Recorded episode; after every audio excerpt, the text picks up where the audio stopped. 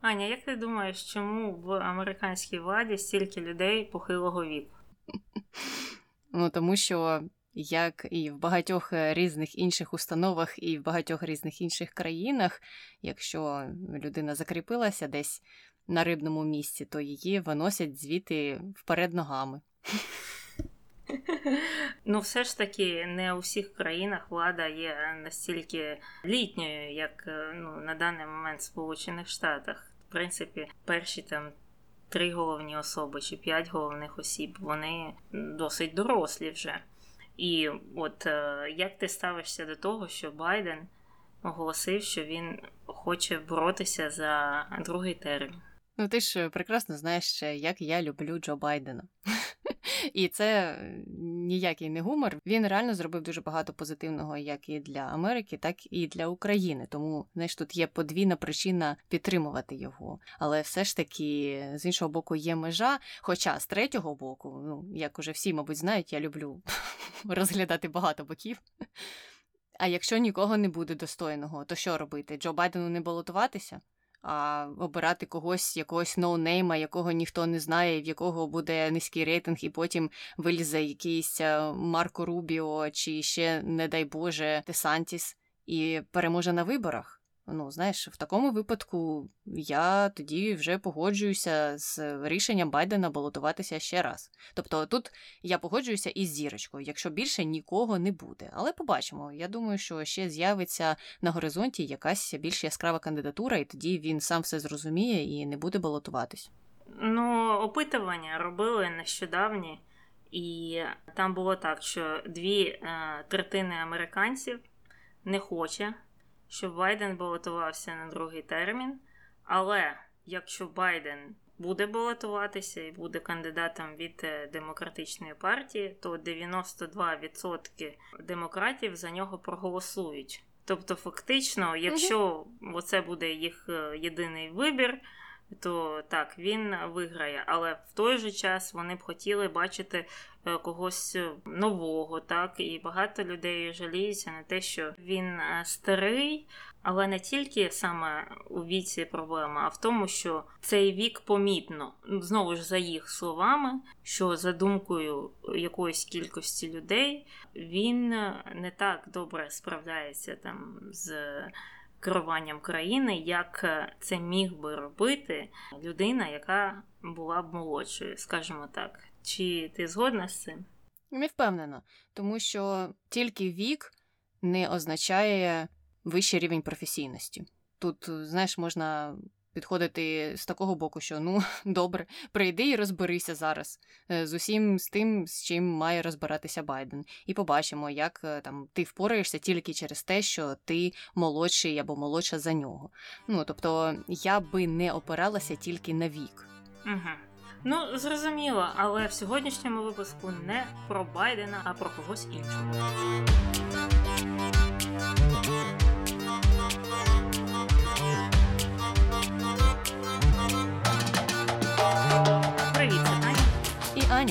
В ефірі подкаст «Не без гріха.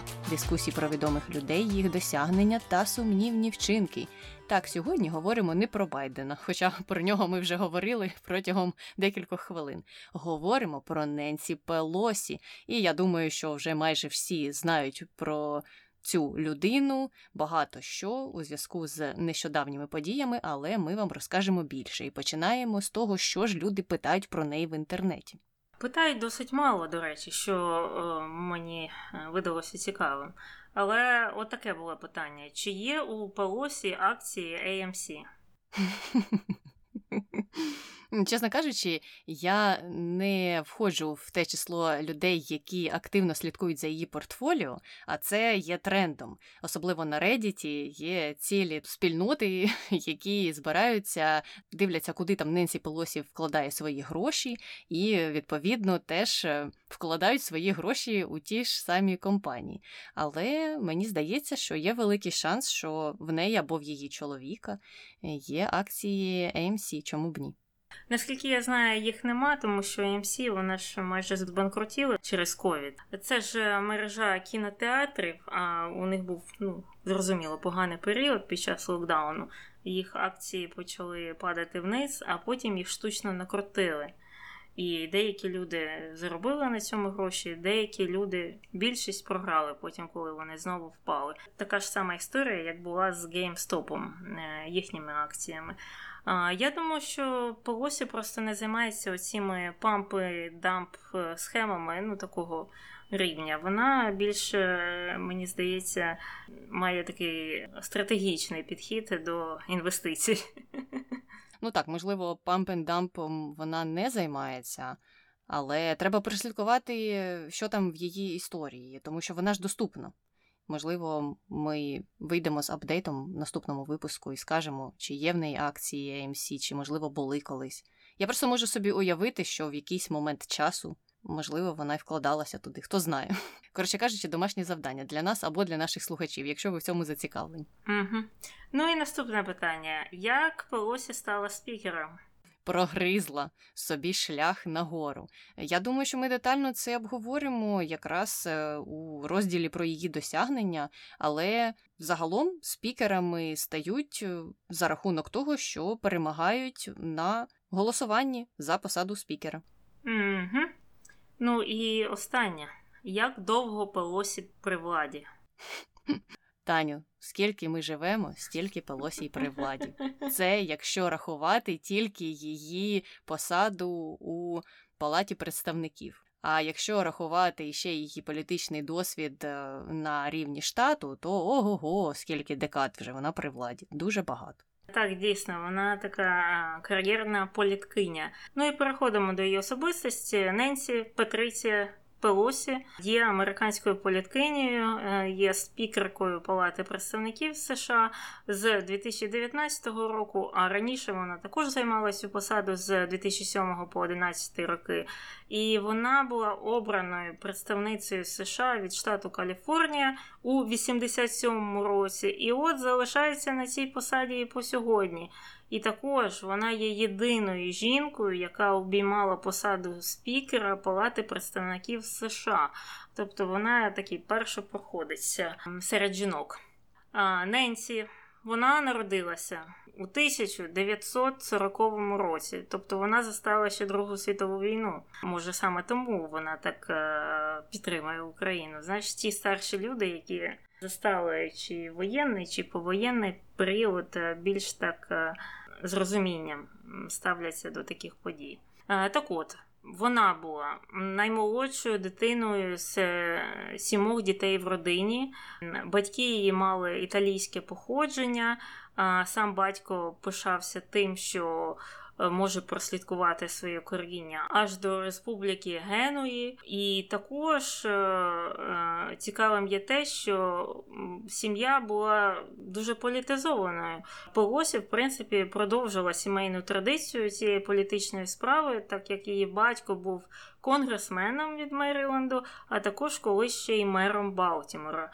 А один з її братів також потім вже став мером Балтімора. А мати, в свою чергу, була активісткою і займалася організацією жінок-демократок е, та от налагоджуванням соціальних зв'язків у місцевій громаді. Тобто, майже вся сім'я була залучена в політиці. Але оця от мати, яка була активісткою, вона е, бачила іншу долю для своєї доньки Ненсі. Вона хотіла, щоб та стала монахинею. Але Ненсі так не думала. Вона їй казала, що е, якщо вже йти у ту сферу, то краще стати священником, адже саме він знаходиться на керівній посаді. Тобто з дитинства Ненсі знала, що вона хоче щось очолювати. Ну так, навіщо бути якоюсь монахинею незрозумілою? Хоча вона б е, могла стати монахиною, яка керує монастирем, і тоді теж би була б на керівній посаді, але все одно вона знала, що у священника або в священниці, якби вона нею стала, було б більше привілеїв, ніж у якоїсь монахині навіть на керівній посаді. І так, дійсно, такий цікавий нюанс, що мати і сама була активісткою, а для Неці підготувала якусь незрозумілу долю, чому вона не хотіла, щоб і та стала хоча б активісткою, а ще й більше, можливо можливо, і продовжила ну, сімейну традицію політиків. Ну, коротше кажучи, Ненсі вирішила по-своєму, тому що в юності вона вже теж цікавилася політикою, допомагала батькові в його передвиборчих кампаніях і була, до речі, присутня на інавгурації Джона Кеннеді, коли він складав присягу у 61-му році. Але переходимо до її навчання, до її освіти. У 58-му році вона закінчила католицьку середню школу для дівчат у Балтіморі, і вона називалася Інститут Нотр-Дам. Е, ну, зрозуміло, що Родина з таким італійським традиційним корінням була представниками католицької віри, і тому діти виховувались відповідно і ходили у відповідні навчальні заклади. Далі, у 62-му, вона закінчила Трініті коледж уже в столиці в Вашингтоні Дісі і отримала там ступінь бакалавра з політології. І якраз під час навчання там вона познайомилася зі своїм майбутнім чоловіком Полом, Полом Пелосі відповідно, і вони пізніше одружилися та переїхали до Сан-Франциско. Там Ненсі спочатку зосередилася на родині, і про це ми поговоримо, як завжди, у кінці е, нашої розмови про її біографію та досягнення. Але Цікаво, що поступово вона почала все ж таки повертатися до теми політики і вирішила розвивати свою політичну кар'єру вже у Каліфорнії. І починала вона з того, що стала волонтеркою демократичної партії, теж працювала якось е, подібно до її матері. Вона влаштовувала вечірки, допомагала в різних кампаніях, а потім влаштувалася представницею Каліфорнії в Національному комітеті демократичної партії. Там вона працювала, до речі, 20 років з 76 по 96 рік. Ну а в 77-му її обрали головою партії в Північній Каліфорнії. Ну тобто на місцевому рівні вона так починала, починала потрохи будувати свою кар'єру. І вже через 4 роки після того її обрали головою демократичної партії Каліфорнії, і вона її очолювала до 83-го року. І ось ем, одним із перших демократів, з яким вона познайомилася в Каліфорнії, стало подружжя Бертонів. У 83-му році Філіп Бертон помер. Потім, після нього, на його місце балотувалася його дружина, і вона успішно перемогла на тих виборах. То були такі позачергові вибори через е, те, що її чоловік помер. Але уже в 86-му році ця дружина, яку звали Сара Бертон, захворіла на рак і вирішила не балотуватися далі. Тому теж були назначені позачергові вибори, на яких вона своєю наступницею обрала Ненсі Пелосі. І Ненсі виграла з легкістю, до речі, ті вибори, тому що округ той був історично демократичним, тому що подружжя Бертонів там знали, там у них була довга історія балотувань і перемог на виборах, і тому, ну, якщо вони надавали комусь право балотуватися замість себе, е, то люди відповідно довіряли їх вибору. І таким чином Ненсі якраз і отримала свою посаду е, у Конгресі. Угу. А, Ну, за скільки це вона років е, досягнула цього? За 10 років, фактично, з самого початку своєї політичної кар'єри. 10 років і ти в Конгресі. Ну і от після перших позачергових виборів е, вона була переобрана на чергових же виборах у 88-му році, а потім ще 16 разів без істотної опозиції отримувала в середньому 80% голосів. Ну це як, е, знаєш, в диктатурі. І найсильнішим викликом для неї, з яким вона зіткнулася у 2020 році, це було це коли її колега-демократ набрав 22,5% голосів, а Пелосі 77,5%. Е, тобто, всім би всім би такі е, результати. Але рухаємося далі. Е, вже у 2001 році її обрали партійною організаторкою представників меншості в палаті, і це є другою за важливістю посадою в опозиції після посади лідера меншості. Отак от. І також вона, звісно ж, була першою жінкою в історії США, яка е, зайняла цю посаду. А вже наступного року цей от лідер меншості пішов у відставку, і тоді вже Пелосі обрали замість нього, тобто вона пішла вгору, і таким чином стала першою жінкою, яка вже очолила партію в палаті представників. А у 2006 році, коли вже демократам вдалося взяти під свій контроль палату представників, то тоді вже Полосі змогла стати е, спікеркою цієї палати, коли за неї проголосувала її ж партія. І в ті часи якраз було правління Буша молодшого, і Пелосі тоді часто критикувала позицію президента щодо багатьох важливих питань. Наприклад, вона була одною не з багатьох, е, які виступали за виведення військ з Іраку. Також вона лобіювала створення більш високооплачуваних робочих місць, доступ до вищої освіти та доступного медичного обслуговування для всіх, а також реформу енергетичної політики, такі прогресивні ініціативи. І от коли вже обрали Обаму у 2008 році, вона якраз тоді вже відіграла важливу роль в просуванні того законодавства про реформу охорони здоров'я. І вважається, що вона є однією з ключових таких лобісток цього закону е, про доступне медичне забезпечення. І тоді ну, це взагалі був такий дуже складний процес, було дуже багато опору е, цьому е, законопроєкту, і коли вони намагалися його просувати, то якраз в певний момент сталося, що демократи втратили більшість в Сенаті, стабільну більшість. І тоді Обама вирішив, що ну тоді треба відмовитися від просування цього закону пакетом цілим. А давайте розіб'ємо його на малі закони і будемо по закону, так як е, кожен з них просувати. Але Пелосі вирішила, що краще йти іншим шляхом. Вона відкинула ці заклики і сказала, що е, ну, не буде грати за такими правилами, і що у нас є єдиний шанс реформувати медичну сферу в США, і треба рухатися саме цим шляхом. І через два місяці цієї кропіткої роботи над законопроєктом Палата в кінці кінців проголосувала і прийняла його, і голосування було 219 до 212. Тобто вони там по краплинці е, набирали ці голоси фактично.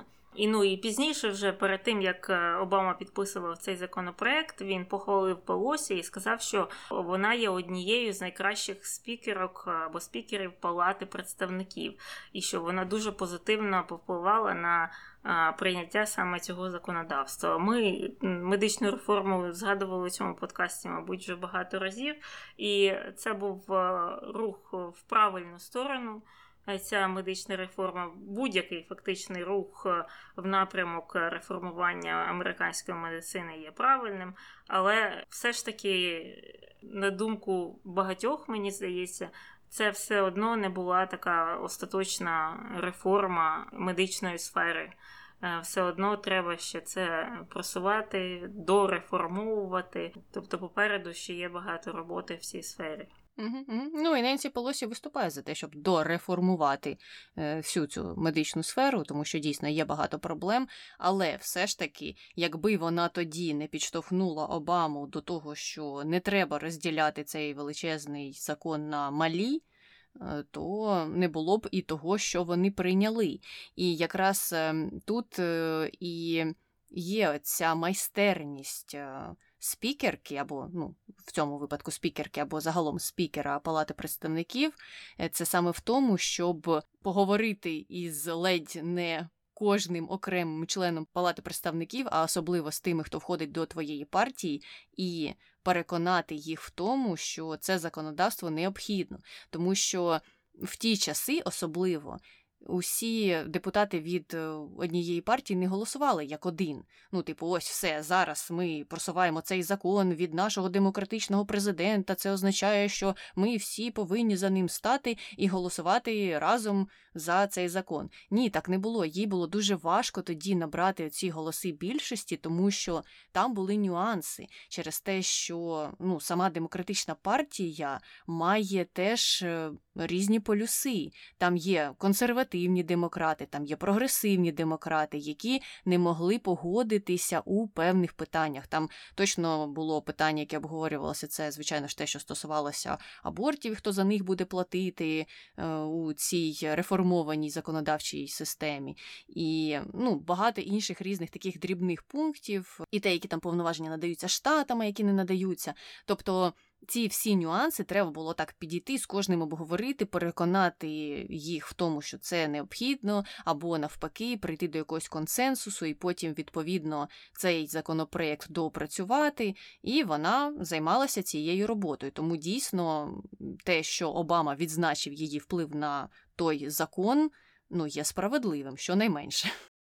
Ну і загалом, поки Обама був при владі, і поки демократи утримували більшість, вони змогли багато чого прийняти тоді на рівні щонайменше палати представників і під керівництвом Ненсі Пелосі в той період палата прийняла закон про чисту енергію та безпеку, закон про створення робочих місць е, якраз у сфері чистої енергетики. Там теж було багато реформ, які стосувалися енергетичного сектору. Також був важливий закон про можливість працівників судитися з роботодавцями через дискримінацію в оплаті праці, а це стосувалося частіше за все жінок та представників представників різних меншин. І також був ще один важливий закон, який, до речі, скасували. Це був закон про заборону людям ЛГБТ розкривати свою сексуальну орієнтацію або гендерну ідентичність під час служби у Збройних силах Сполучених Штатів. І про цей закон ми говорили в подкасті про Біла Клінтона. Кому цікаво, можете повернутися послухати.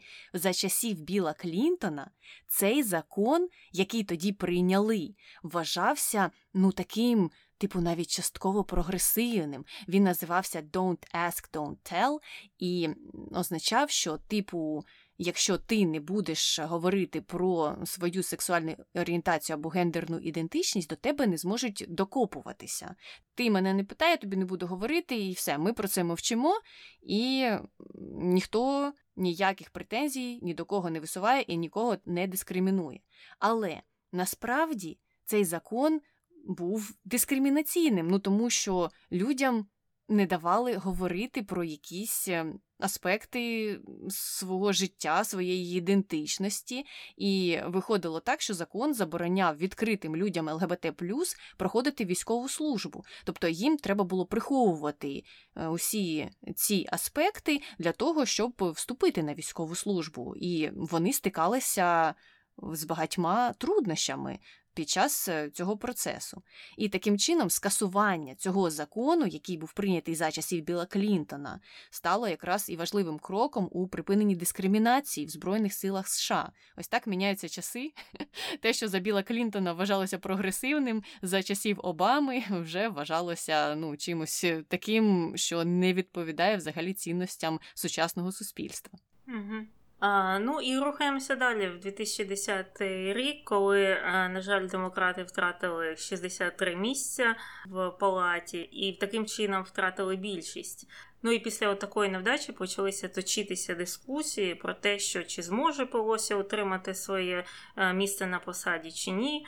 І тим не менш е, пройшло голосування, і її все ж таки обрали лідеркою з рахунком 150 до 43, е, тобто абсолютна більшість. І ще через 6 років, вже 2016-му, коли знову була чергова спроба змістити її з цієї посади, вона не закінчилася успіхом. І вона тоді вже виграла з рахунком 134 до 63. Ну, трохи впало, але все ж таки тримає своє лідерство. Ну і якраз тоді вона перебувала в опозиції і той же час критикувала республіканців дуже сильно, особливо за покриття різних прогріхів Трампа, за його зв'язки з Росією, за дискредитацію правоохоронних органів США, а також там розвідувальних спільнот. Там був випадок, коли. Трамп повірив більше Росії, ніж даним власних американських спецслужб. І це був, звісно, такий жахливий момент, коли е, особливо для спецслужб американських, коли твій власний президент тобі не довіряє, а довіряє КГБшнику з Росії. Але то інша історія. У 18-му році був е, цікавий випадок, коли Пелосі побила рекорд на найдовшу промову в палаті представників. І от е, ця промова була довжиною понад 8 е, годин.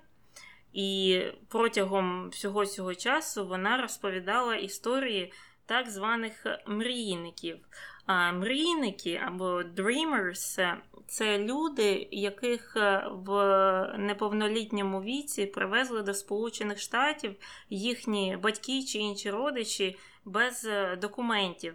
Тобто вони виросли в Сполучених Штатах е, майже все життя прожили тут, вони говорять е, англійською мовою без акценту, вони ходили в місцеві школи і садки, але тим не менш у них е, нема повних прав, тому що е, їх було завезено до країни без документів. У них їх немає. Ну і оцією промовою вона намагалася висловити свій протест проти законодавчої норми Трампа, в ході якої оцим от людям, оцим мрійникам, могла б загрожувати депортація. А там була така історія, що за часів Обами оцім от мрійникам дали можливість отримати хоча б певні документи для хоча б тимчасової легалізації свого статусу в Сполучених Штатах. І е, це був дуже великий прогрес е, для імміграційної політики.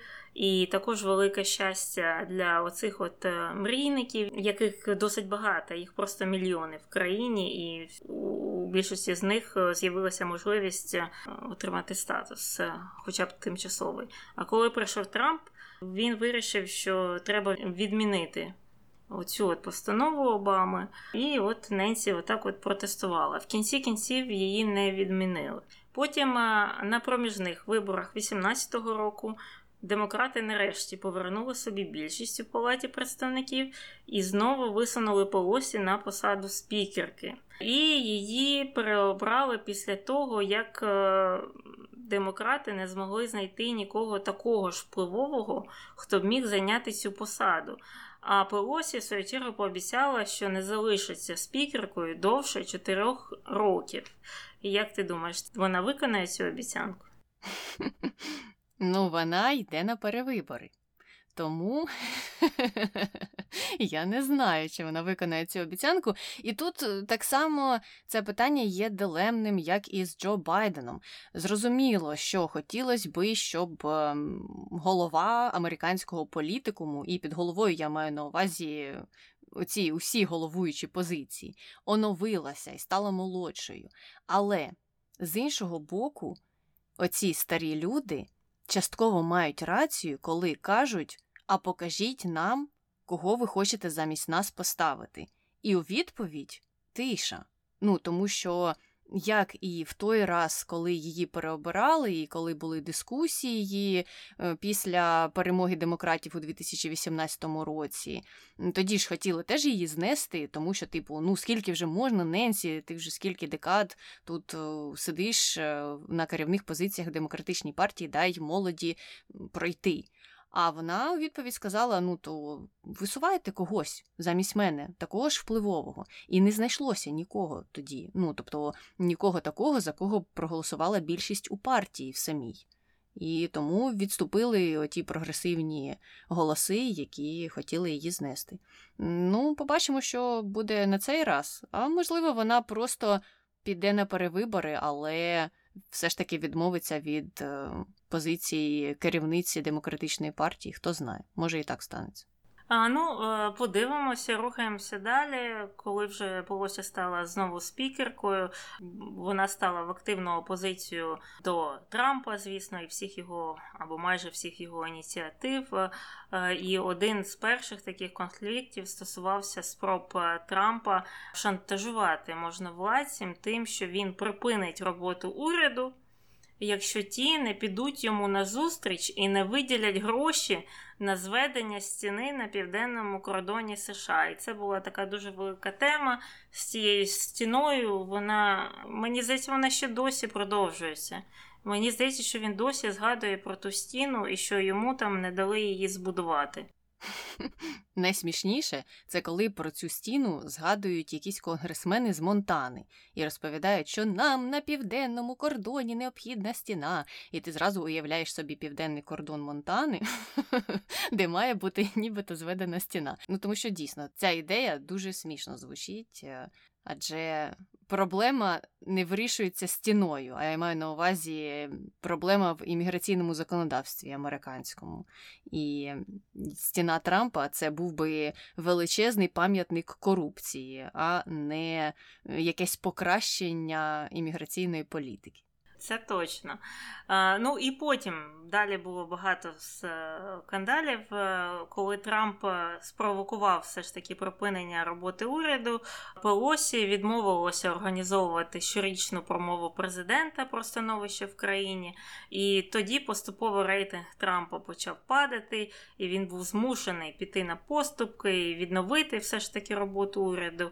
Але з часом все одно оголосив надзвичайний стан в обхід конгресу. Ну, коротше, історія з стіною заплутана, грошей на цю стіну ніхто не хотів виділяти, крім Трампа, фактично. І то, я думаю, що і той не так хотів. Для нього просто це був такий піар-проект для певного класу своїх прибічників. Так, це був піар-проєкт, і дійсно те, що я сказала, що це міг би бути пам'ятник корупції, це ж не просто якісь мої вигадки, бо е, були уже розслідування про діяльність одного з його фанатів, якого звати Стів Беннон, можливо, ми про нього теж колись запишемо подкаст, і про те, як він нібито збирав гроші на стіну, ну, типу, пояснюючи це тим, що бачите, яка ж е, ця е, зла жіночка Ненсі не видала нам гроші, то тепер доводиться краудфандити, збирати серед фанатів Трампа і самим будувати цю стіну. Так от він збирав, збирав ті гроші, а вони потім йшли, звичайно ж, ні на яку стіну, а на подорожі, на якісь е, речі, які Стів Беннен купував купував собі. Тобто, ось на що витрачалися ці кошти. Можна уявити собі те, як би міг. Бути розбазарений бюджет між прибічниками Трампа, між представниками якихось компаній, які б типу виграли тендери на будівництво тієї стіни. Ну і я пам'ятаю той період, коли Ненсі Пелосі разом із своїм товаришем Чаком Шумером ходили до Трампа і по телебаченню постійно показували е, цю парочку. Їх просто називали Чак і Ненсі, е, які постійно ходять типу на килим до Трампа, але в кінці кінців Трамп постійно від них отримує на горіхи, бо вони його перегравали по усіх фронтах. І тоді ну, демократи досить непогано себе показували. Угу. А крім того, ще й пізніше демократи теж е, вирішили, що вони вже не можуть терпіти Трампа і його витівки. І у вересні 2019 року Пелосі оголосила про початок розслідування щодо імпічменту Трампа. А ми пам'ятаємо, що це був імпічмент пов'язаний з ідеальним дзвінком, і пов'язаний із розмовою із Зеленським, в якій Трамп відмовлявся продавати зброю Україні. Якщо Зеленський не сприятиме пошуку різних брудних історій стосовно Джо Байдена та його сина Хантера Байдена, і типу створенню псевдорозслідування щодо темних справ родини Байденів, які б могли очорнити їх репутацію і відповідно зіпсувати політичну кампанію Джо Байдена на виборах. І ну і за це Трампа е, вирішили розслідувати.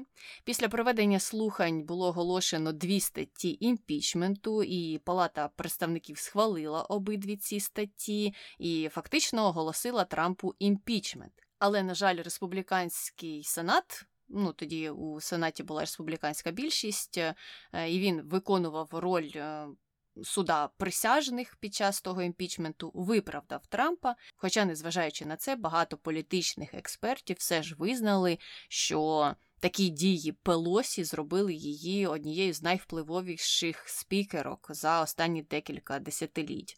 Ну тобто, зважитися на цю процедуру імпічменту в американській політичній сфері не так просто насправді. Тобто не кожен спікер може так просто собі кожного президента підвести під імпічмент. Це складна процедура, і це може коштувати популярності спікеру та тій партії, яку він представляє, або вона в цьому випадку.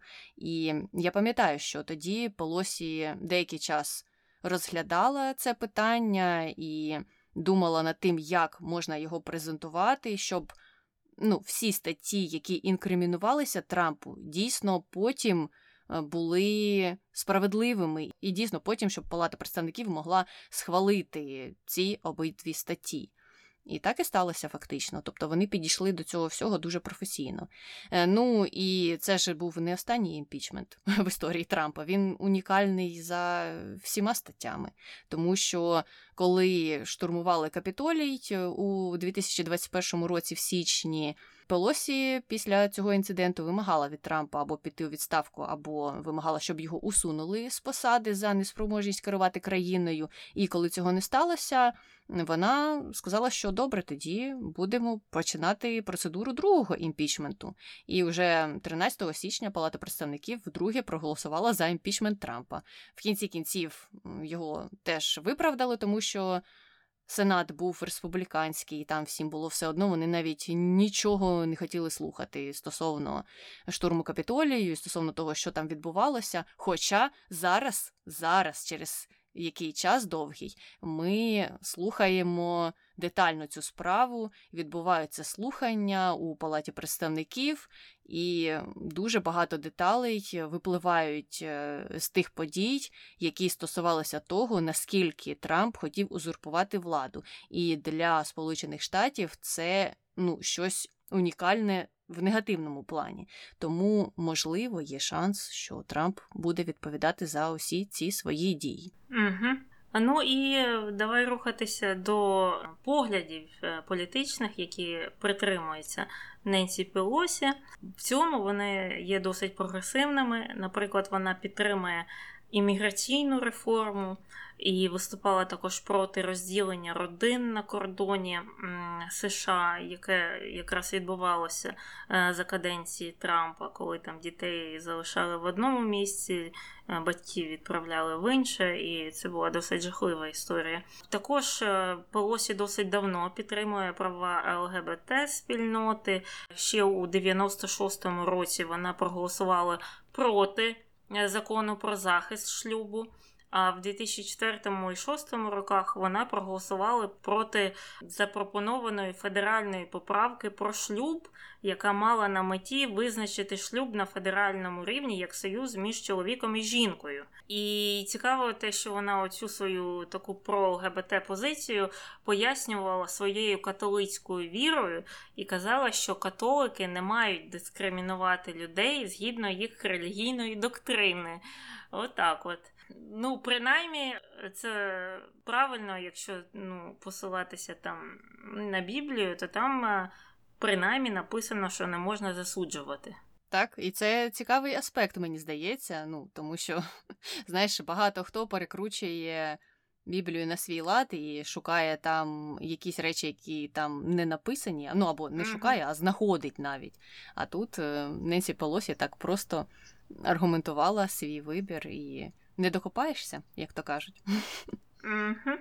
Далі вона також підтримує реформу щодо дозволу на вживання марихуани, підтримує перехід на відновлювальні джерела енергії. Звісно ж, виступає за право вибору жінки в питаннях абортів е, та гостро засудила рішення суду щодо скасування права жінок на аборти на федеральному рівні, що відбулося о, досить недавно у цьому році, і це було великим скандалом.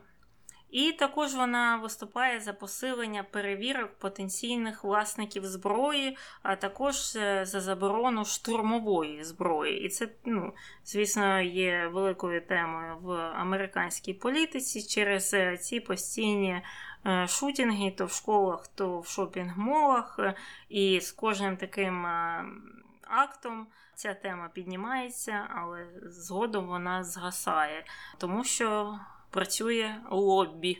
Збройне лобі США не спить.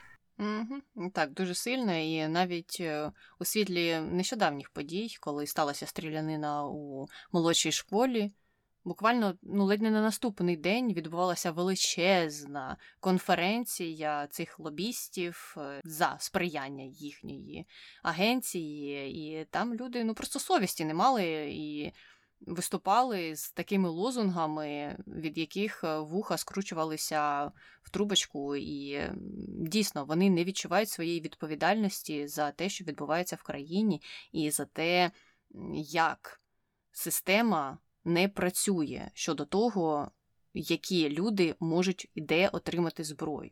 Переходимо тепер до міжнародної політики. І, до речі, кому цікаво, можете послухати наш минулий новинний випуск. Ми там говорили про деякі аспекти міжнародної політики, пов'язані із поглядами Ненсі Полосі з її діями. Тому, будь ласка, переходьте на минулий новинний випуск. Але не тільки нещодавніми подіями можна описати погляди Ненсі Полосі у деяких міжнародних питаннях. Тому тут е, детальніше пройдемося по цих пунктах. Після різанини на площі Тяньаньмень у 89-му році Пелосі стала активно виступати проти розширення торгівельних відносин з Китаєм до того часу, поки Китай не покращить свої дії щодо прав людини. І сама Ненсі Пелосі відвідувала площу Тяньаньмень у 91-му році, і навіть там вона влаштувала протест невеличкий зі своїми колегами в знак пам'яті жертв різанини. Вона розвернула там плакатик, є багато фотографій онлайн, кому цікаво, можете подивитися. І це було сприйнято ну, досить серйозно на той час, навіть е, такий маленький протест, здавалося б. Але все ж таки це було важливим кроком і важливим проявом такої її активної позиції в цьому питанні. Ну і крім того, вона також критикувала ув'язнення демократичних активістів в Гонконзі у 2017 році, і це тоді теж наробило багато галасу, а саме ті протести, які там відбувалися і те, як людей ув'язнювали. І вона називала це рішення, звичайно, несправедливим і таким, на який світ повинен активно реагувати. Е, ну і повертаємося до нещодавнього візиту Пелосі до Тайваня, який сколихнув світ. Ми вже казали в минулому подкасті новинному про те, як усі слідкували за її літачком і чекали, чи він розвернеться, чи він все ж таки сяде е, у Тайвані. І все пройшло добре, але стосунки між США і Китаєм типу. Стали більш напружені, побачимо, що далі буде. Поки що, в принципі, в США Ну, менше, мені здається, говорять про це, ніж в усьому світі. Так, є якісь аналітичні статті, але поки Ненсі Полосі летіла на Тайвань, перебувала там, летіла звідти світова преса про це більше говорила, ніж американська. У США так всі стратегічно мовчали і дотримувалися тієї позиції, що спікерка знає, що вона робить, ми її підтримуємо, все, відстаньте від нас. Е, ну і так дійсно їй було все одно на погрози від китайської сторони. Вона зробила заплановане. До речі, я нещодавно слухала один подкаст, його ведуть. Е, люди, які працювали в адміністрації Обами, і вони обговорювали і цю тему, і згадували також, як в минулому одному з них довелося йти до Ненсі Полосі і вмовляти її не їхати в якусь із країн. На що як він сказав, е, на нього звалилася просто лавина нотацій про те, що хто ти такий, щоб спікерці розповідати, куди вона має їхати. Ну тобто вони натякали на те, що якщо вона щось вирішила, то в принципі, переконати її в протилежному буде досить складно, по-перше. Ну і по-друге, що вона на це, в принципі, має повне право. Тому дійсно, в ситуації щодо Тайваня, я не думаю, що хтось там міг її переконати туди не летіти. Ну, Бо, типу, ходили якісь чутки про те, що Байден має їй зателефонувати і сказати: Ні, ні, ні, Ненсі, що ж ти таке робиш? Ти нас підведеш до якоїсь чергової світової війни. Бо ну хто як там називає, хто каже, що це вже третя чи четверта буде світова війна. Там же ж по різному є різні теорії. Тому так ходили чутки, що Байден може їй наказати не летіти. Але такого не сталося, тому що Ненсі Полосі сама вирішує, куди їй летіти або ні. Ну і йдемо далі. Ненсі Полосі підтримувала ініціативу Обами щодо налагодження зв'язків з Кубою і вважала, що ті обмеження, які існували до того, були неефективними. Прийшов час їх реформувати. Обама дійсно проводив реформи у цьому напрямку, і за його часів була відлига у стосунках із Кубою. І це було сприйнято дуже позитивно, тому що у США, як відомо, є величезна діаспора людей, які прибули із Куби.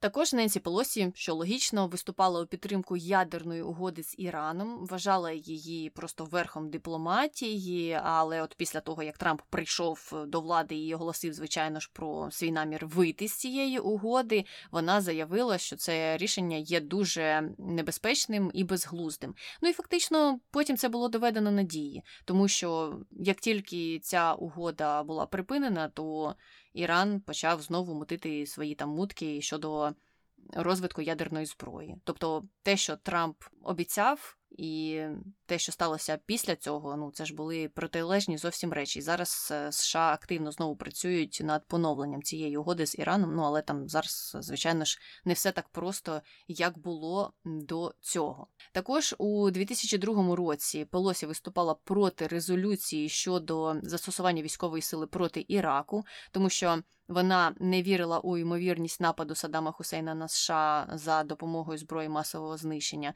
Ну і це ми вже згадували у розділі про її протистояння Джорджу Бушу молодшому. Крім того, вона підтримувала розслідування причетності Росії щодо впливу її на вибори у США в 2016 році. Ну і звинувачувала Трампа в тому, що він покривав росіян і російську владу у цьому процесі, що він більше вірив їх казочкам, аніж тому, що йому казала розвідка, як вже Таня згадувала. І Полосі неодноразово наголошувала на тому, що всі дороги Трампівські ведуть до Путіна, і що він фактично є маріонеткою російських КДБшників або ж ну просто корисним ідіотом у цьому питанні або у всьому, що стосується Росії. А я, в принципі, тут з нею цілковито погоджуюся, тому дуже боюся, що Трамп е, вирішить балотуватися наступний раз і якимось чином знову пролізе до влади. Це буде щось страшне. І щодо України, 1 травня 2022 року Пелосі зустрілася із е, Володимиром Зеленським у Києві пообіцяла підтримку України під час російського вторгнення, і також нещодавно буквально вона заявила, що закликає державний департамент визначити Росію як державу спонсора тероризму, і сказала, що. Це давно вже має бути впроваджене, і що вона лобіює цю ініціативу протягом кількох місяців, щонайменш протягом того періоду, коли Росія розпочала повноцінну інвазію на території України. Тому так, Полосі є другом України, як бачимо, і вона дійсно підтримує багато ініціатив, які позитивно впливають ем, там на постачання зброї, на різні дипломатичні зв'язки. Ну, тобто тут до неї ніяких питань немає, і ми також в одному із наших е, новинних випусків згадували про її візит е, до Києва. Ну і нарешті ми дійшли до особистого життя Ненсі Пелосі. Вона одружена з Полом Френсісом Пелосі. Вони познайомилися, коли навчалися в коледжі, одружилися в далекому 63-му році, і у них є аж п'ятеро дітей. Так що, незважаючи на таку довгу політичну кар'єру, Ненсі Пелосі встигла народити п'ятеро дітей. Це взагалі Цікава історія. І там, і там встигла. Ну і в принципі на цьому все щодо особистого. Переходимо до контроверсії. Це найцікавіша, мабуть, частина. Перше, це її фактично постійний такий конфлікт з Трампом. Він е, з самого початку його президентства народився цей конфлікт. Вони були просто завжди на ножах. Вона його критично коментувала привселюдно для преси, йому в очі. Ну, весь той час, коли він був е, при владі. І е, за ці часи було декілька там цікавих випадків пов'язаних з цим. Е, наприклад, е, під час промови Трампа у лютому 2020 року він там адресував свою промову іншим політикам, і коли він закінчив її, Полосі демонстративно на камеру розірвала текст цієї промови, так спеціально підняла його і почала рвати. Дуже так театрально було. А Трамп, звісно, у відповідь також її, ну, м'яко сказати, недолюблював, негативно постійно про неї висловлювався і навіть підбурював своїх прихильників, коли він там збирав всі свої демонстрації раллі. Він часто то на Хіларі щось там бочку катив, то на Ненці. Ну, у нього ж багато ворогів, особливо серед е, демократів. І він називав її божемільною, і лицемірною, як тільки не називав. Хоча вона. Його у відповідь також там і товстяком називала, як завгодно. Тобто у них там е, такі батли, батли, словесні батли були всі ці роки. Ну і це, до речі, призвело до того, що коли е, був здійснений той напад на капітолі, то оці от його прихильники, трампісти, які наслухалися усіх промов, оцієї ненависті до Пелосі і інших, е, вони, коли вірвалися в капітолій, вони хотіли її там знайти, щоб. Не знаю, що з нею зробити, не знаю що, але, звісно ж, не знайшли, тому що цих політиків всіх поховали. Але вони знайшли її кабінет і там почали його там трощити, щось е, робити там нехороше, закидувати ноги на стіл Пелосі. Тобто така собі помста була. Помста в підтримку Трампа, якось так. Ну, е, ну Це взагалі жахлива історія, тому що а, людина, яка знає, що у неї є ну, якась, якийсь фан-клуб, так, чи прихильники, вона має бути відповідальною також за них. І ти не можеш просто, знаючи, що у тебе є вплив на певний прошарок людей, ти не можеш робити будь-які заклики. І мені здається, мені навіть не здається, я знаю, що є певне законодавство щодо цього, тому що а, я колись читала, що ну, хтось там з популярних ютуберів з кимось там посварився, так? І ну, там робив певні заклики щодо от, от, той от чувак, він такий поганець. І потім оці люди, його прихильники, які дивляться цей канал, вони побігли до того тіпа, якого не любить їх, їхній улюбленець, і почали його гнобити. І навіть е, була певна судова справа через ну, такий булінг. І булінг викликаний однією людиною. Тобто, коли людина має певний вплив, певний авторитет серед деяких людей, е, вона також має відповідальність за цих людей. І, на жаль, Трамп він е, відмежовується від цього, він продовжує відмежовуватися, що я нікого нікуди там не закликав, я тут ні при чому. Хоча ну, всі ж бачили його раллі, всі чули його риторику, всі знають, що ну, він підбурює цих людей, що він викликає емоцію у них. І ця емоція завжди негативна. Тобто рідко, коли на ралі там люди сміються, чи плачуть, чи радіють. Там просто злі люди, яких він підбурює. І от ось що це виливається, на жаль. Так, і тут важливо зауважити, що люди, які ж увірвалися у кабінет Ненсі Пелосі, потім несли покарання, їх судили. І вони з круглими очима, або багато хто з них з круглими очима стояли перед суддею і не розуміли, а що мене судять це за таке, а я ж не розумію, чому. Ну і потім їм розповідали про весь цей процес, про який фактично ти тільки що розповіла, що так, тебе підбурили під час ралі, ти пішов або пішла і вчинила незаконні дії. І це я веду до того, що якщо в якийсь момент хтось е, із вас слухає якусь впливову людину, яка до чогось підбурює, то завжди треба аналізувати ці речі і перевіряти інформацію, і думати, до чого призведуть певні дії. Ну, Тому що багато які люди із великим. Фан-клубом можуть вказувати, що цьому фан-клубу робити. І фан-клуб в екстазі біжить і це робить, не думаючи. Але в деяких випадках, ось як в цьому, можуть трапитися наслідки. І що найгірше, що коли цих людей судили, то Трамп вже відхрещувався від них і казав, що так, дійсно, я з ними нічого спільного не маю. І коли ці люди про це чули, вони почали розуміти. На кінець то, що це за людина, і що дійсно йому на них все одно. Е, ну і потім вони, в свою чергу, на нього вже з'їлися. І зараз знову ж таки цей процес продовжується, але то вже інша історія, про яку ми колись поговоримо, коли про це будуть свіжі новини. А поки йдемо далі контроверсіями, ще одна була пов'язана із візитом Ненсі Полосі до перукарні під час локдауну.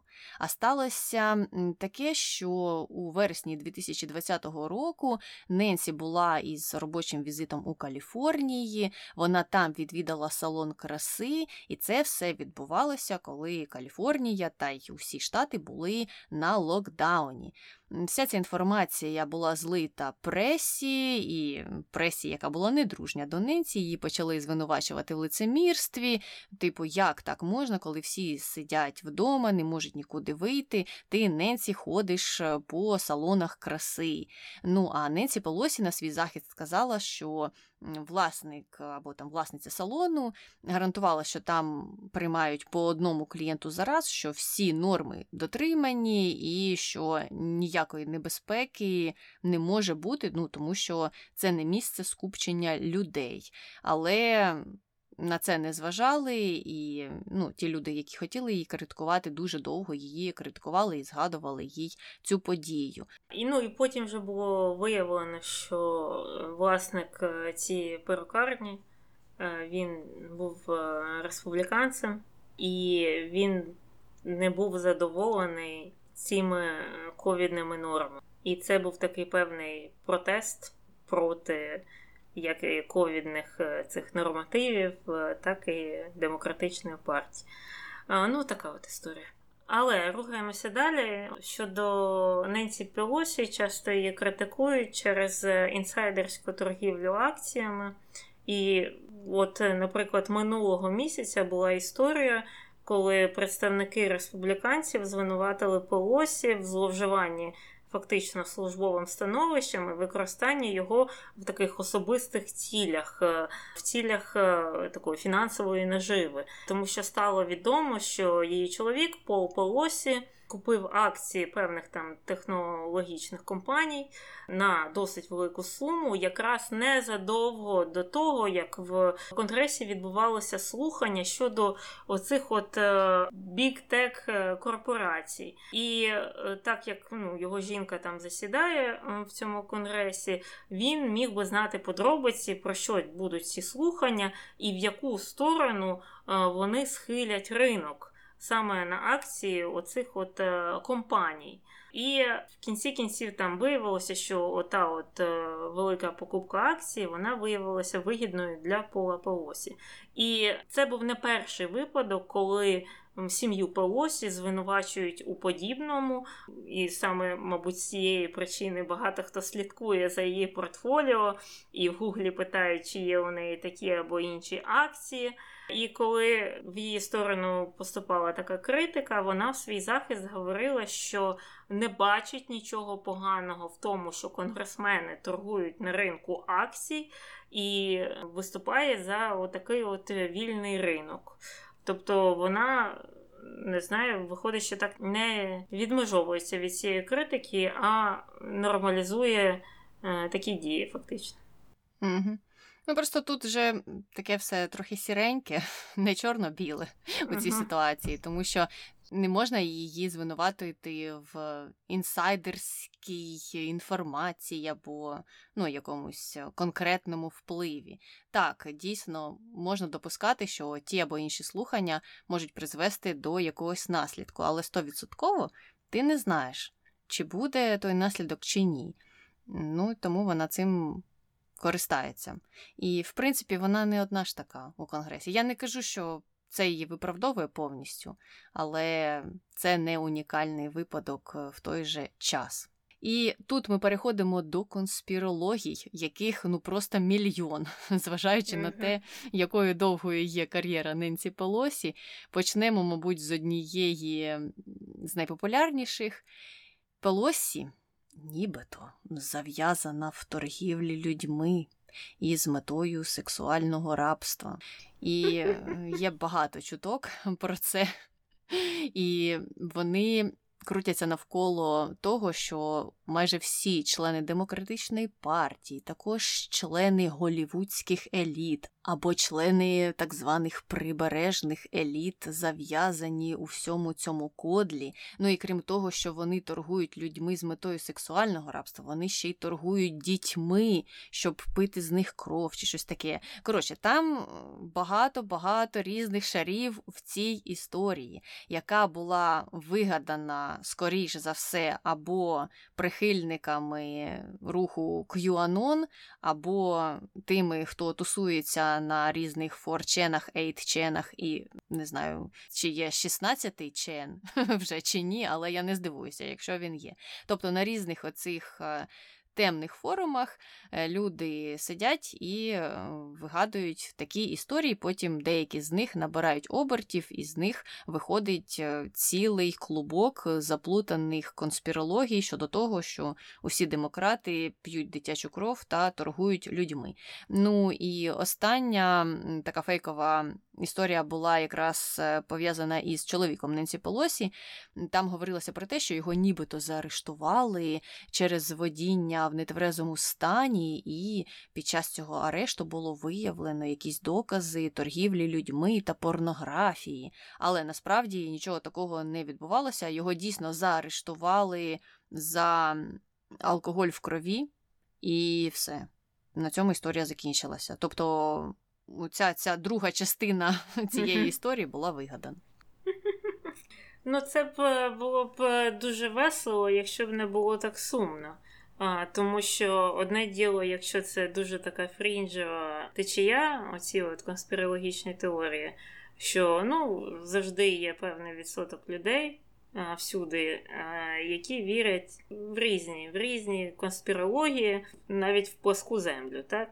Але от е, конспірології, які дотичні до політики, мені здається, набули за великих обертів тому що великий відсоток наразі прихильників республіканської партії вірять, ну, якщо не в це, то в щось трохи інше. Ну, наприклад, те, що там Обама не був народжений в Сполучених Штатах, і через це він якось там нелегально став президентом, або ряд інших, ну також конспірологічних теорій, як з Хіларі Клінтон, яка ну, також там, начебто, приймає участь у цій торгівлі людьми, і це все відбувалося з якоїсь там піцерії в Вашингтоні е, і керувалося звідти, призвело до того, що людина з автоматом прибігла там щось стріляти. І це, знаєш, це трохи жахає. Коли от конспірологія так тісно переплітається з політикою, це не добре. І я думаю про це, про те, яким чином це можна подолати, коли люди настільки прив'язані до певної політичної сили, настільки вони її підтримують, так е, по-сектантськи, так? Що вони готові повірити в будь-яку конспірологію щодо політичного противника тієї сили, яку вони підтримують.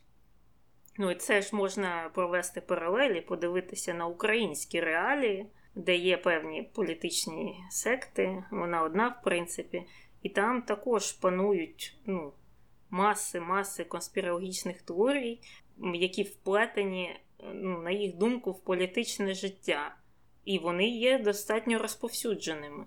Ну, якщо подивитися там інтернет, е, відкрити коментарі, е, зрозуміло, там боти підтримують е, цю всю історію, але є ну, реальні люди, ідейні люди, вони настільки є великими прибічниками певної політичної сили, що готові ну, повірити в будь-яку маячну, яка дискредитує опонента цієї політичної сили.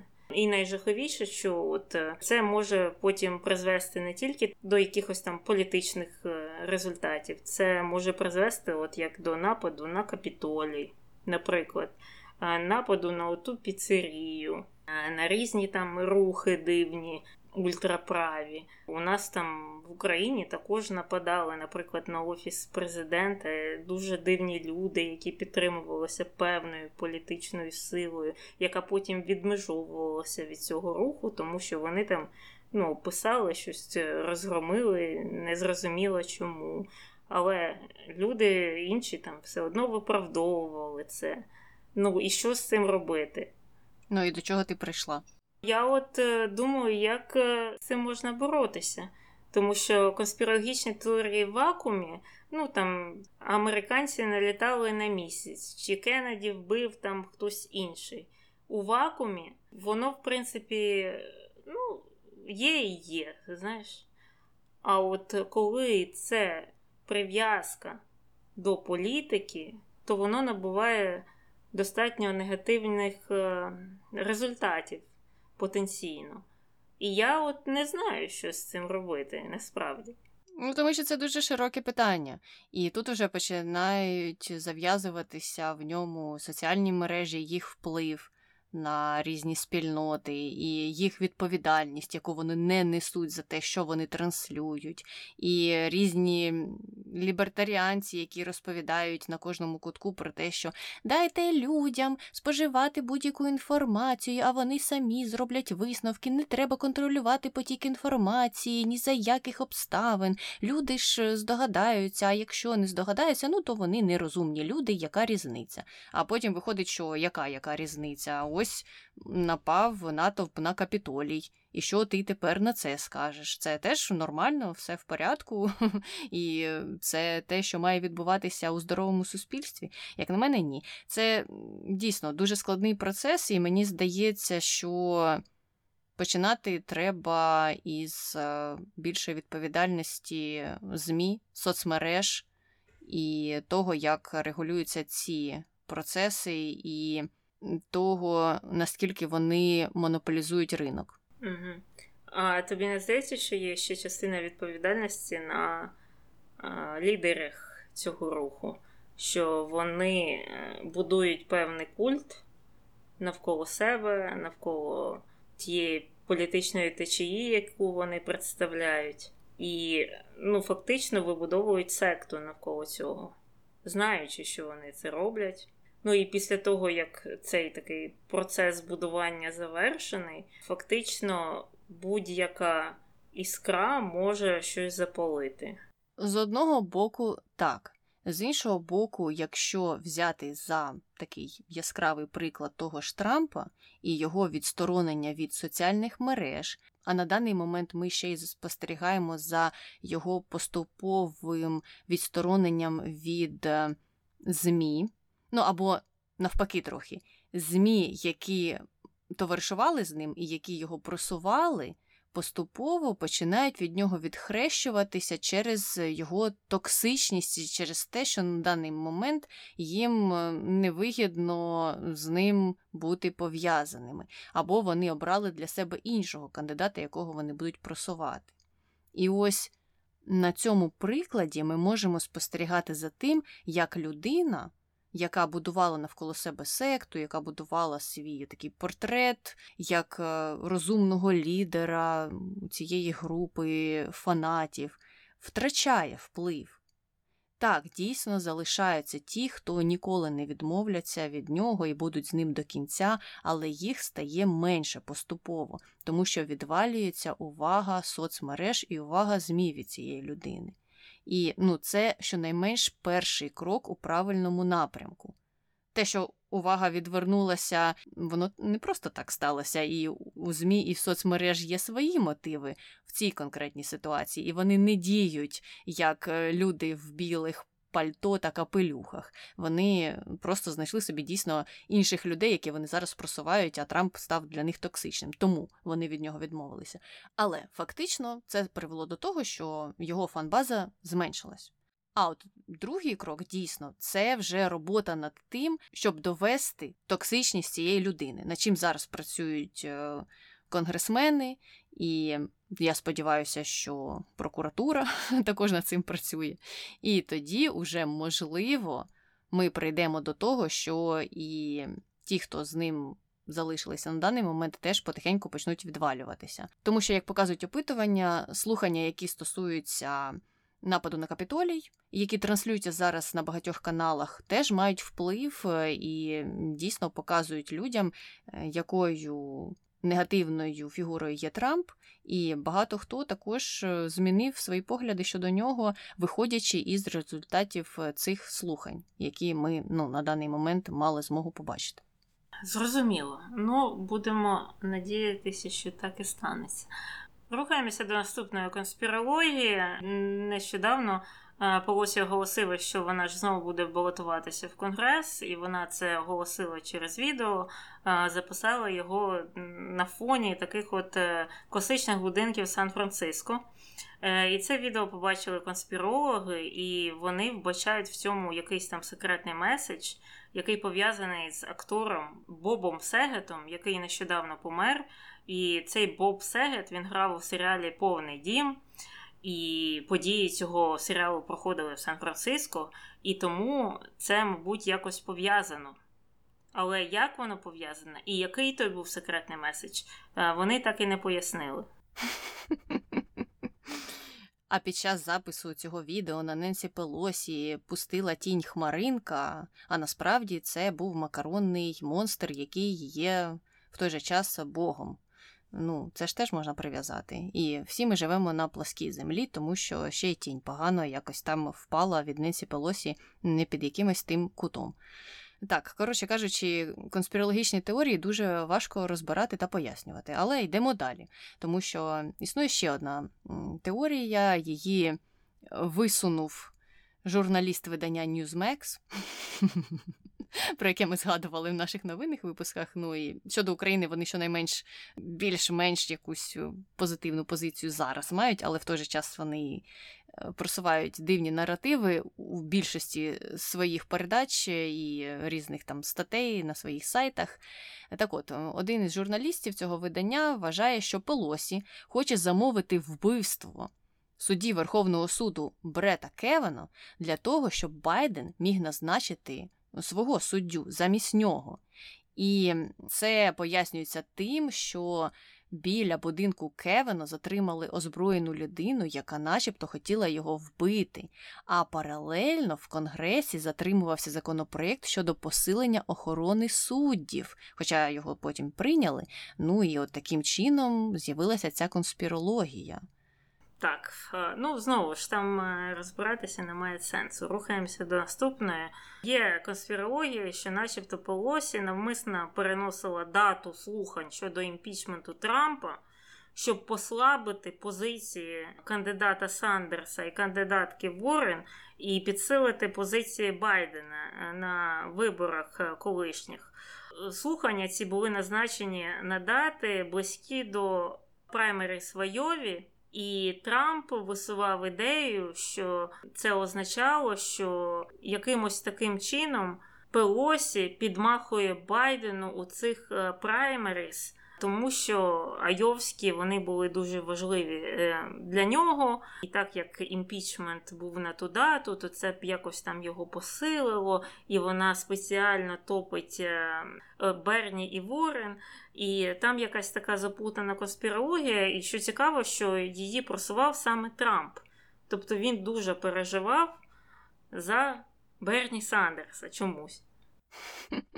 Ну, Мені здається, що ця конспірологія, мабуть, була спрямована на посилення якогось розбрату між демократами, можливо. Ну, але вона якась не пророблена, ну, бо вона вилізла із голови Дональда Трампа, що ще можна від нього очікувати. І я не розумію, як новини про імпічмент могли вплинути на користь певного кандидата і не на користь іншого, щоб Берні Сандерс або Елізабет Уоррен не підтримували імпічмент Дональда Трампа. Я не знаю, це важко зрозуміти, так що давай рухатися далі. Є така відома congresswoman кьюанонщиця Марджорі Тейлор Грін. Е, вона звинуватила Пелосі у навмисному зараженні інших е, депутатів коронавірусом. Що, начебто, от е, всі ті люди серед конгресменів, депутатів, які перехворіли, вони всі заразилися обов'язково від Ненсі тому що Ненсі колись перехворіла коронавірусом. Хоча сама Марджорі Тейлор Грін вона ніколи не одягала маску на себе. Просто на відріз вона ну, не сприймала це, а звинувачувала в зараженні Ненсі Пілосі, яка була завжди в масці. І ну і вона там цілі промови висувала на цю тему, яка жахлива Ненсі, вона хоче повбивати всіх депутатів. Угу. А також вона ще розповідала, що якісь е, єврейські спільноти лазерами розпалюють пожежі в Каліфорнії. Що ж таке було? З цієї сторони лилося. Тому можна уявити собі також рівень конспірологічності мозку Марджорі Тейлор Гріна, так паралельно і рівень її освіченості. Ну і наостанок є мегаконспірологія про те, що це Пелосі особисто привезла ковід з США з Вухань. Так, звичайно, вона цим і займалася паралельно з усіма тими речима, які вона робила до цього, які були в розділі конспірології, а ще встигла народити п'ятеро дітей, прийти до влади, залишитися там на 30 з лишнім років. Ну, що сказати, дуже, дуже, дуже ділова жіночка.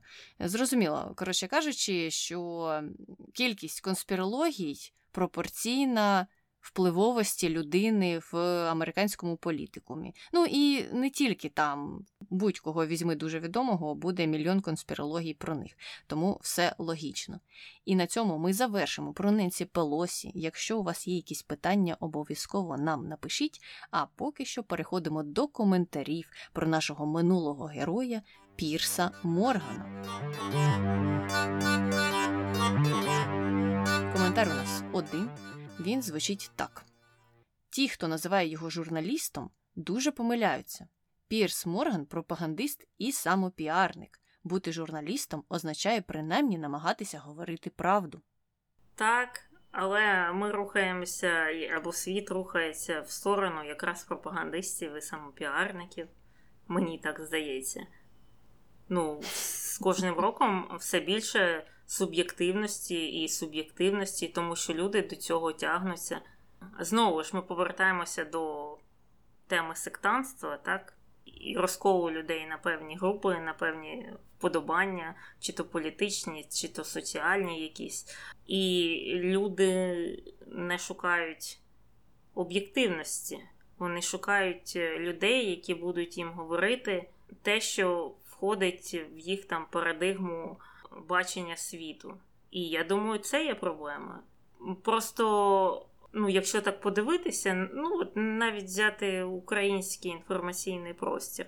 Найпопулярнішими журналістами, чи ну як там можна їх назвати, лідери громадських думок, чи хто там, вони мають певний нахил політичний. І саме вони користуються популярністю. Ті, що є більш об'єктивними, вони не є настільки е, просунутими.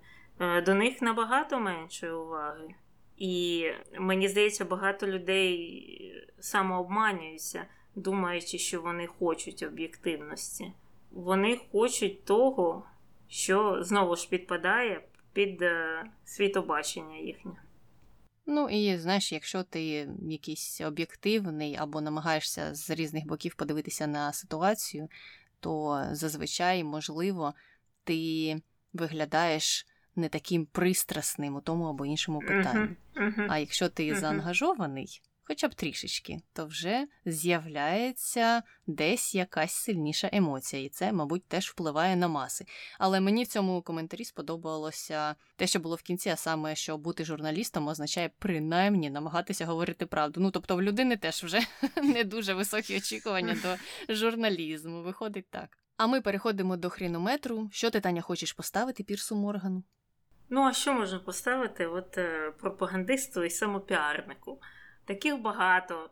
Більшість, більшість так званих журналістів є пропагандистами і самопіарниками. В першу чергу самопіарники це мене найбільше жахає, що люди просто хайпують на, на будь-чому, і у людей немає стоп-крану якогось, тобто смерті, так, смерті, якісь там жахливі речі, так жахливі речі, якісь людські трагедії, страждання будемо і на цьому, ну, ну якісь приватні історії. І на цьому будемо тільки заради знову ж просування самого себе улюбленого. Я погано до цього ставлюся, але чи є він чимось незвичайним в цій сфері? Ні. Я поставлю посередині, це буде 5. Хоча тенденція жахлива. Угу. Я теж схиляюся до п'ятірки, тому що є з ким порівняти його. І якщо порівнювати з такером, то Пірс Морган вже виглядає ну не так то і погано. Щонайменше зважився на те, щоб зустрітися із президентом України, взяти в нього інтерв'ю і не перекривити його, як це робить такер, навіть не знаючи, що відбувається в Україні, не будучи там. Але ж людина трудиться, бачиш, сидить там у себе на передачі і розповідає якісь нісенітниці. Тому істина народжується, мабуть, у порівнянні і. Порівнюючи Пірса з такером, Пірсу ставлю п'ятірку теж.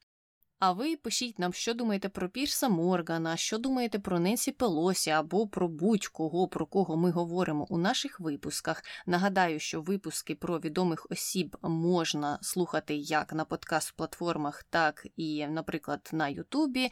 А наші новинні випуски ми публікуємо тільки на подкаст-платформах: це Google подкасти, Apple подкасти, Spotify, Stitcher, де хочете, там нас і шукайте. Ми, в принципі, є на більшості з них. Писати нам можна на пошту podcastnbg.gmail.com. Також ми є на Твіттері. Туди ми зайшли нещодавно, тому доєднуйтесь до нас там. Шукайте нас за нашою назвою не без гріха подкаста або за нікнеймом Подкаст NBG.